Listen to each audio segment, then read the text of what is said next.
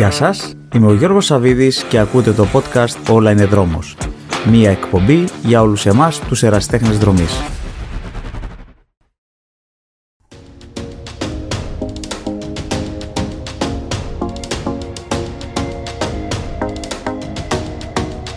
Γεια χαρά φίλοι μου. Σήμερα θα μιλήσουμε για τα πιο συνηθισμένα λάθη που κάνουν οι αρχάριοι δρομείς και όχι μόνο, τόσο κατά τη διάρκεια της προετοιμασίας όσο και κατά τη διάρκεια του αγώνα. Λάθη κάνουμε όλοι και συνεχίζουμε να κάνουμε. Απλά γενικά, με ό,τι καταπιάνεσαι, όσες περισσότερες φορές το κάνεις, τόσα λιγότερα λάθη κάνεις και όλο και περισσότερο μπαίνει μέσα στο παιχνίδι ο παράγοντας ρουτίνα και η εμπειρία. Το ίδιο και στο τρέξιμο. Αφού μπορεί τα λάθη να συνεχίζονται για κάποιους ακόμα και έμπειρους, είναι όμως πιο απλά, όχι τόσο συχνά, είναι διαχειρίσιμα και λόγω εμπειρίας πιο εύκολα αντιμετωπίζονται.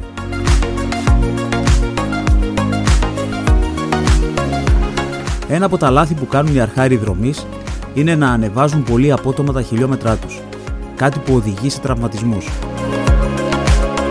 Χρειάζεται να δίνουμε το χρόνο στο σώμα μας να κάνει τις ανάλογες προσαρμογές και να συνηθίσει τις μεγαλύτερες καταπονήσεις. Το πολύ δεν είναι πάντοτε και καλό. Αν είσαι νέος δρομέας, δεν θέλει πολλά χιλιόμετρα, αλλά ούτε και μεγάλη ταχύτητα. Όλα θα γίνουν σταδιακά, διότι ενώ ο στόχος είναι να βελτιώσετε την αντοχή σας, μην ξεχνάτε το βασικότερο που είναι ότι πρέπει να ελαχιστοποιήσετε την πιθανότητα τραυματισμού. Και αυτή η πιθανότητα είναι ακόμα πιο μεγάλη την περίοδο που αυξάνουμε τον όγκο των χιλιόμετρων. Κάτι επίσης που είναι σημαντικό έχει να κάνει με την ξεκούραση.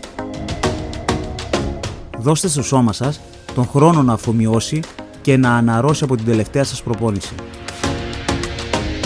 Οι συνεχόμενες και έντονες καμιά φορά προπονήσεις μπορεί να φέρουν τα εντελώς αντίθετα αποτελέσματα. Μπορεί να υπάρχει σε κάποιους η ανυπομονησία να τρέξουν κάποιο μαραθώνιο για παράδειγμα, εγώ όμως θα συνιστούσα υπομονή και σκληρή δουλειά για να πάνε όλα καλά. Δεν χρειάζονται βιασύνες για τέτοια εγχειρήματα που μπορεί να βάλουν σε κίνδυνο μέχρι και την ίδια σας τη ζωή. Χτίστε σταδιακά και με υπομονή την προετοιμασία σας. Η πίεση που ασκείται στον οργανισμό κατά τη διάρκεια του αγώνα είναι έντονη σε όλα τα επίπεδα και για όλα τα όργανα.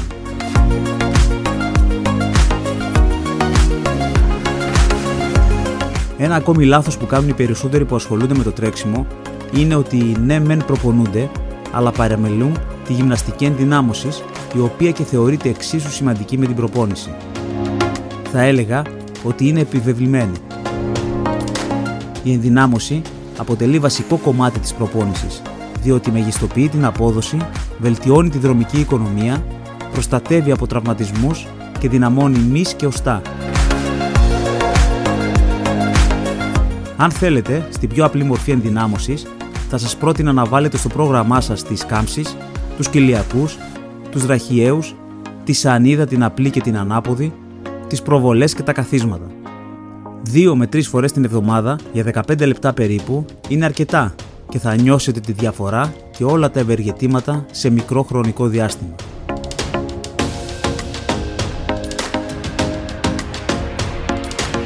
Μην χρησιμοποιείτε ποτέ και για πρώτη φορά κάτι από τον εξοπλισμό σας σε έναν αγώνα.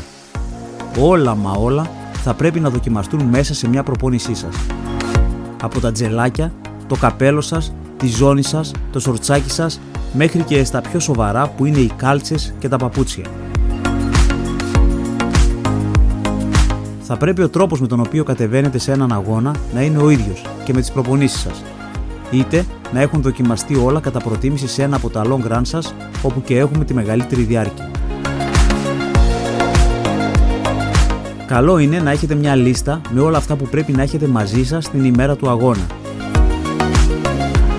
Για παράδειγμα, να φορτίσω το κινητό μου, να πάρω τα ακουστικά μου, να πάρω την παντάνα μου, τα τζελάκια μου, να κόψω τα νύχια μου και ό,τι άλλο μπορείτε να φανταστείτε και όσο γελίο και αν σας φαίνεται.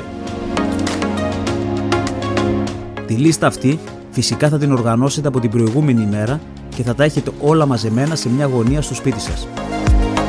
Προσωπικά Ακόμα και το νούμερο του αγώνα το βάζω πάνω στη φανέλα μου από την προηγούμενη ημέρα. Θέλω να είναι όλα έτοιμα την ημέρα του αγώνα και να μην ασχολούμαι αν ξέχασα κάτι ή όχι.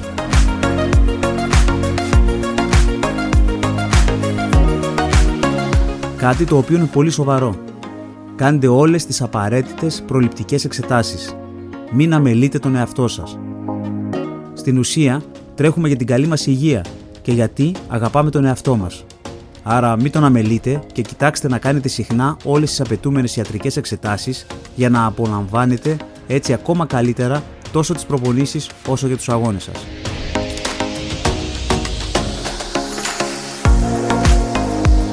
Θέστε εφικτούς στόχους και προχωρήστε σιγά σιγά και βήμα βήμα ανεβείτε τα σκαλοπάτια στο κτίσιμο της αντοχής και της φυσικής σας κατάστασης.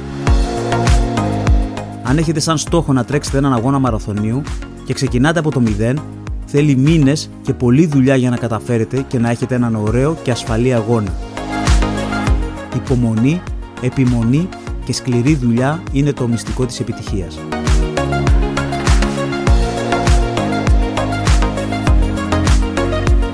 Μην ακολουθείτε προγράμματα που βρήκατε στο διαδίκτυο και είναι προσαρμοσμένα σε αθλητές διαφορετικού επίπεδου από εσάς.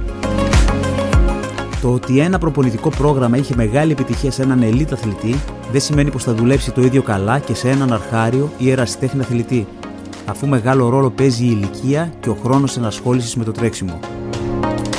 Θα χάσετε τον καιρό σας και το πιο πιθανόν είναι να βρεθείτε κάποια στιγμή τραυματισμένοι. Αν θέλετε να ξεφύγετε από τα όρια της καθημερινής άσκησης και να ανεβείτε επίπεδο και να κάνετε στοχευμένες προπονήσεις, τότε το καλύτερο που μπορείτε να κάνετε και φυσικά δεδομένη της οικονομικής σας κατάστασης είναι να προσλάβετε έναν προπονητή όπου θα σας παρακολουθεί και θα προσαρμόσει ένα προπονητικό πρόγραμμα στις δικές σας ανάγκες.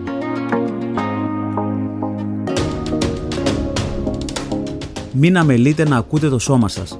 Αν νιώθετε κουρασμένοι και όχι ικανοί να κάνετε μια προπόνηση, τότε το καλύτερο είναι είτε να την αναβάλλετε, είτε να μην την κάνετε καθόλου. Μην αμελείτε επίσης τυχόν πόνους οι οποίοι χειροτερεύουν ενώ τρέχετε. Είναι ένα από τα σημάδια ότι κάτι δεν πάει καλά. Είναι προτιμότερο να απευθυνθείτε στο γιατρό ή στο φυσιοθεραπευτή σας παρά να συνεχίσετε και να κάνετε ακόμα μεγαλύτερη ζημιά.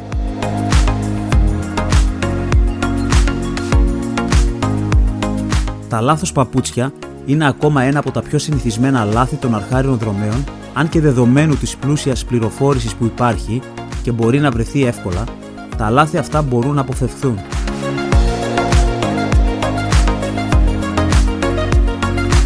Απευθυνθείτε σε ένα αθλητικό κατάστημα. Μιλήστε με τον υπεύθυνο και αυτός θα σας οδηγήσει στη σωστή αγορά παπουτσιού που παρεπιπτόντως τις περισσότερες φορές δεν είναι καθόλου ακριβή. Υπάρχουν φτηνά παπούτσια με αξία κάτω των 100 ευρώ που είναι πολύ καλά για όσους θέλουν να ασχοληθούν με το τρέξιμο η αγορά ενός καλού παπουτσιού, πέραν του ότι βοηθάει στην αυτονόητη απορρόφηση των κραδασμών και την προστασία των αρθρώσεων, έχει και ακόμα περισσότερα ευεργετήματα. Για μένα, το καλό παπούτσι είναι εντελώς υποκειμενικό και δεν υπάρχει σωστή απάντηση. Όλα τα επώνυμα παπούτσια είναι εξαιρετικά, το καθένα με τη δική του εφαρμογή και τεχνολογία. Απλά το θέμα είναι ποιος σου κάθεται καλύτερα στο πόδι. Απλά όταν επιλέξετε παπούτσι, μην ξεχάσετε το βασικό κανόνα που λέει ότι θα πρέπει να δοκιμαστεί με τις κάλτσες που φοράτε συνήθως και να έχει αρκετό χώρο μπροστά στα δάχτυλα που σημαίνει ένα νούμερο μεγαλύτερο. Εγώ με άλλη μάρκα παπουτσιού ξεκίνησα, με άλλη συνέχισα και με άλλη είμαι τώρα. Μου αρέσει γενικά να τα δοκιμάζω για να μπορέσω έτσι να έχω και άποψη.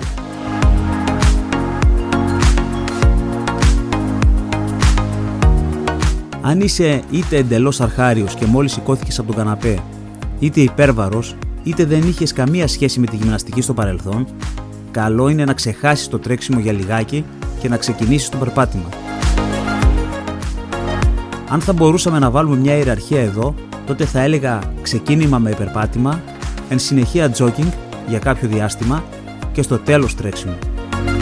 Όλα σταδιακά και από το ένα επίπεδο στο άλλο, ειδικά δε όταν πρόκειται για μεγαλύτερες ηλικίες. Το έντονο περπάτημα έχουμε πει και παλιότερα πως είναι η καλύτερη μορφή άσκησης και αυτή που συμβουλεύουν όλοι οι γιατροί. Οι καταπονήσεις είναι μηδενικές και το σώμα αρχίζει να κάνει προσαρμογές. Το τρέξιμο από την άλλη απαιτεί ένα σχετικό υπόβαθρο και μια καλύτερη κατάσταση υγείας με όχι πολλά κιλά.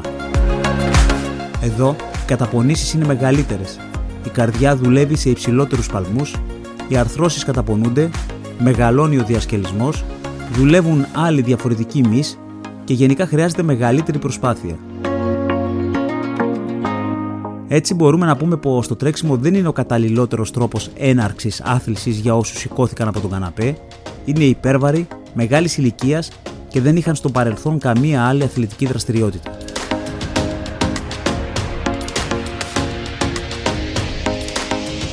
Μην παραμελείτε την προθέρμανση, ειδικά πριν από μία έντονη προπόνηση. Το αν πρέπει να κάνετε διατάσεις πριν ή μετά από ένα τρέξιμο είναι ένα θέμα στο οποίο υπάρχουν πολλές απόψεις. Οι απόψεις των ειδικών διαφέρουν, αλλά εγώ θα έλεγα πως αν αποφασίσετε να κάνετε διατάσεις πριν από ένα τρέξιμο, θα πρέπει να είναι δυναμικές και όχι στατικές. Καλό επίσης είναι πριν από μία έντονη προπόνηση ή τρέξιμο, ένα αργό τρέξιμο ή περπάτημα για 5 με 10 λεπτά.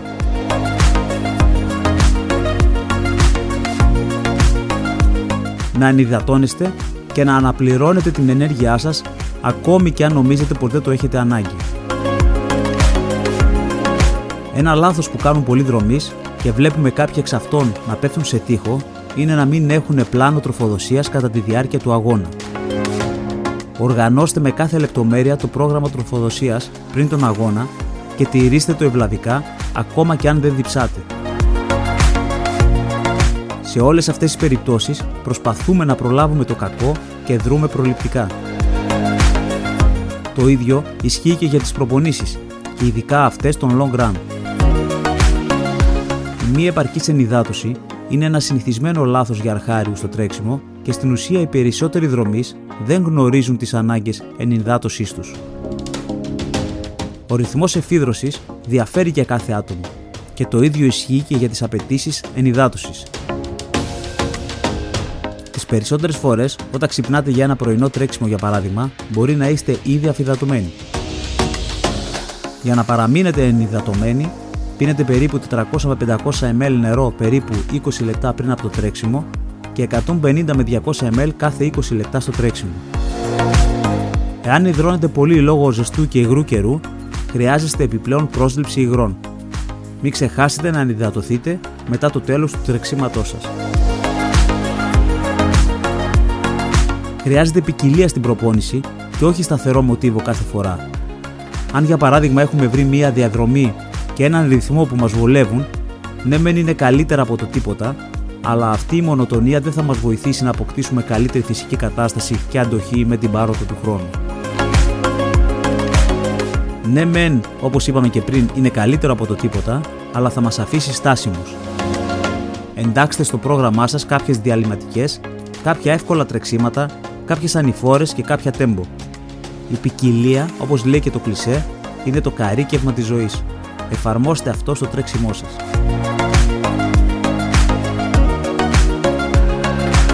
Δεν χρειάζεται να πηγαίνουμε γρήγορα στα εύκολα τρεξίματά μας και σιγά στις διαλυματικές. Κάθε προπόνηση έχει το δικό της χαρακτήρα.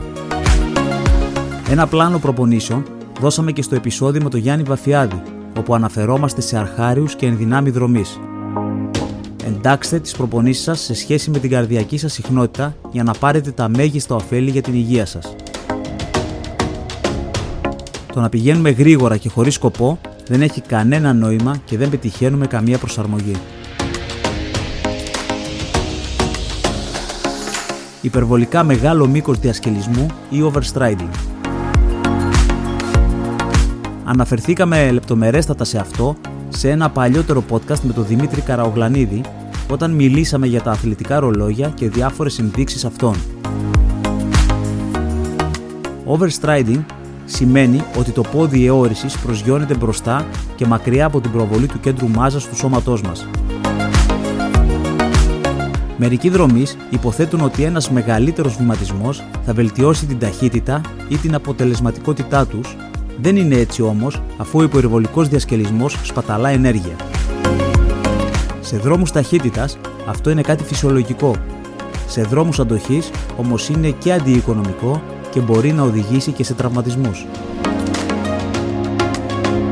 Με μία ανάλυση τρεξίματος ή μία βιντεοσκόπηση από το Oply μπορούμε να δούμε αν το τρέξιμό μας χρειάζεται βελτίωση ή όχι.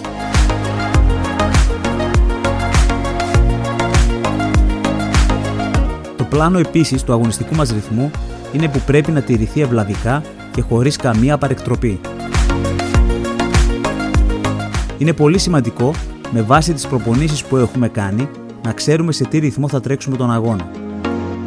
Αυτό διότι κατά τη διάρκεια του αγώνα είναι δύσκολο να μην παρασυρθούμε από το ρυθμό των υπόλοιπων δρομέων, σε συνδυασμό επίσης με την δικιά μας αντίληψη ότι είμαστε και νιώθουμε στην αρχή του αγώνα αρκετά δυνατοί.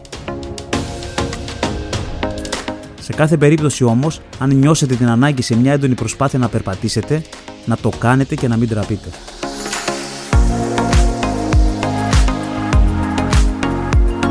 Να φοράτε πάντα τα κατάλληλα ρούχα και ανάλογα με την εποχή. Έχω κάνει άλλα δύο επεισόδια podcast μιλώντας για τρέξιμο το καλοκαίρι αλλά και για τρέξιμο το χειμώνα. Όσον αφορά τους αγώνες, επειδή αυτοί συνήθως γίνονται άνοιξη και φθινόπορο, καλό είναι να είστε ντυμένοι ελαφριά, αλλά να έχετε μαζί σας είτε παλιά ρούχα, είτε κάποιο αδιάβροχο, είτε κάποια ολόσωμη στολή μιας χρήσης που θα σας κρατήσει ζεστούς μέχρι και την εκκίνηση και φυσικά θα αφήσετε στην άκρη του δρόμου όταν ξεκινήσετε να τρέχετε.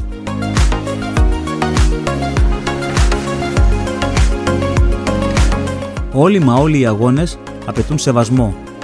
Πόσο μάλλον οι αγώνες μεγάλων αποστάσεων όπου συντελείται σοβαρή επιβάρηση της καρδιάς και όλων γενικών των συστημάτων του οργανισμού. Ένας μαραθώνιος ειδικά δεν γίνεται ποτέ ρουτίνα. Ακόμα και έμπειροι δρομείς δείχνουν τον απαιτούμενο σεβασμό στους αγώνες αυτούς. Μην κοιτάτε τι κάνουν οι άλλοι και μην ζηλεύετε τις επιδόσεις τους κόπιασαν πολύ και πέρασε πολύς καιρός μέχρι να φτάσουν όλοι αυτοί που τρέχουν γύρω σας σε κάποιο επίπεδο. Ξεκινήστε με το δικό σας πλάνο και σχέδιο. Μην βάζετε κόντρες με άλλους και ακολουθήστε πιστά το δικό σας προπονητικό πρόγραμμα. Να έχετε ρεαλιστικούς στόχους και να βάζετε σκαλοπάτια. Δεν είναι δυνατόν να βάλετε από την αρχή ως στόχο κάτι που αποτελεί στόχο ενός έμπειρου και γυμνασμένου δρομέα. Και μην ξεχνάτε πως το πιο δύσκολο κομμάτι μιας προπόνησης είναι να ετοιμαστείς και να βγεις από το σπίτι.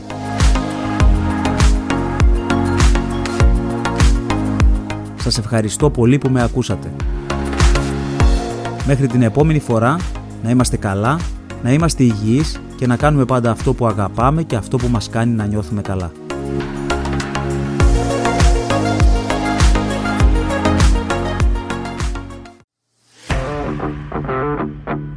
Άλλο ένα podcast «Όλα είναι δρόμος» έφτασε στο τέλος του.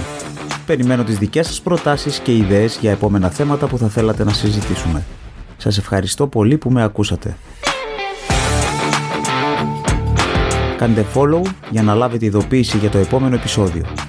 Μέχρι την επόμενη φορά, να είστε όλοι καλά, υγιείς, να ευχαριστιέσετε τις προπονήσεις και τους αγώνες σας και να απολαμβάνετε την κάθε σας στιγμή.